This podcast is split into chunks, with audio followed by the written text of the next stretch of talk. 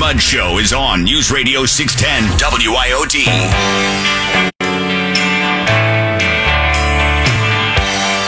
And sometimes, even when you do have a candidate that that's uh, uh, of a certain political persuasion, you don't always get the outcome that you desire anyway as a voter. But it's at least it gives you the thought process that if they registered with a certain party, those core beliefs and values that you commonly share uh, uh, should be should be there when they're making those votes.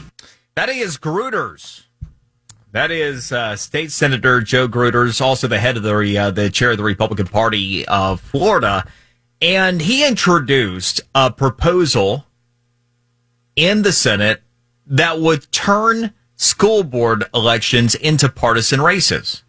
Now, I discussed this yesterday and brought it up at this time on the show yesterday with our former Lieutenant Governor, Carlos Lopez Cantera.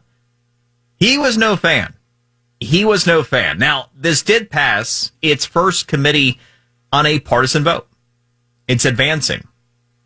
Question is, should it? Now, just to, to set the stage, if you're not familiar with what happens here, in order for school board races to become partisan races in Florida, you have to ultimately vote on this. So if it were to pass a state legislature, it would go on our ballots in next year's midterm elections in November, where it would require, like all proposed constitutional amendments, 60% in order to pass. So somebody who has one of those votes in the Senate, now Senator Manny Diaz Jr., how you doing? Hey, good morning, Brian. Doing great. Great to be with you here on the show uh, uh, once again. Yeah, so uh, interested to hear your perspective. Uh, Gruters making his case for it. Um, Carlos Lopez Cantera saying yesterday he really did not think it was a good idea to be traveling down this path, that it could especially hurt perhaps Republicans that currently or may in the future be elected in some of these school board races where, you know, they're in generally blue territory uh, Democrats will win now. What do you think? Well, uh, you know, I I understand his point, but I do think that that's evolved. I mean, if you're looking at the way the school boards have been acting across the nation, uh, including the National School Board Association asking the Biden Department of Justice to investigate parents, I, I think sometimes you're going to get wolves in sheep's clothing when it comes to, um, especially single member districts. So uh, you know, they've become partisan. Unfortunately, that's not what school boards were designed to do. They were designed to have the best interest of the education, uh, to have people of standing in the community who wanted to contribute uh, to the local skilled school district, make sure that we were providing a quality education. But with all of these, especially with the culture war issues, uh, I mean, there's been a tremendous assault, uh, Brian, from the imposition of things having to do with, that parents don't agree with, with having to do with teaching of whatever it comes to transgender, LGBTQ things, CRT, all these things that don't necessarily belong in, hey, let's teach reading, writing, arithmetic, and let's leave the parents to do some, uh, to, to do the teaching at home at some of these social issues until they get old enough where they can have a discussion. But by the way, they shouldn't have the point of view of the teacher. It should be open to discussion from from different people. Um, and and and this in no way uh, is is taking away rights from anybody. But I think that the school boards have gone down a route where, listen, we wear jerseys at the legislative level, uh, and the way that school boards are acting, and especially those that have single member districts, it, it might be a good idea. And at the end of the day, like you said, it has to be approved by the voters. So let the voters decide if that's where we are in Florida at this point. So you're um, you're supportive of this measure. You will vote for it. I am, and, I, and I'm going to tell you one of the reasons why is, I, you know, especially in single member districts, to have someone elected by an electorate that that that is more conservative, uh, and then you know under that auspice go there and not act on behalf of the will of the people and be consumed by the you know the the institutional behavior inside the school board and not respond to the the views and the needs of those constituents, I think is a problem. And I and I think that when you when you are highlighted uh, with a tag, with a with a team, with a jersey, there's expectations and there's a primary, and then I think you ultimately get uh, candidates that would be more aligned with the views of the voters, because the voters are going to choose, you know, in a, in a primary, and then and then go to a general, and and the district will choose what what person represents them, what view represents them on that board. So I I, I understand the issue that's been brought up. But I think we'll we'll pass that uh, situation where we're talking about hurting. I, I don't, you know, talking about hurting Republicans. You know, I, I don't want to. I don't want to have a Republican that's not going to act like a Republican, and I'm sure the Democrats don't want to have a Democrat that's not going to act within Democratic principles. So, I think you know, let's. It is what it is. Let's put the jerseys on. My, I've been conflicted in this, and I, I think you make a compelling case my greatest interest going forward is to increase participation. We know that typically, and especially if they're local only elections, turnout for nonpartisan races abysmal. And we know many people because they don't either take the time or don't really gain enough information to be able to vet candidates, they'll just ignore races as well. So if we can increase participation dramatically, I do tend to think that's a good thing. And also, if that can carry over to more engagement with the school boards as well when they're meeting, do you have any information that suggests that if we turn these into partisan races, that it will increase participation? Oh, I, without having to even do the math, Brian, it will because if you have a primary in August to decide who is the you know who is the the the, the person representing each being the nominee for each party and now these school board races get placed on the November ballot with all with the governor's race or the president's race, all those other races.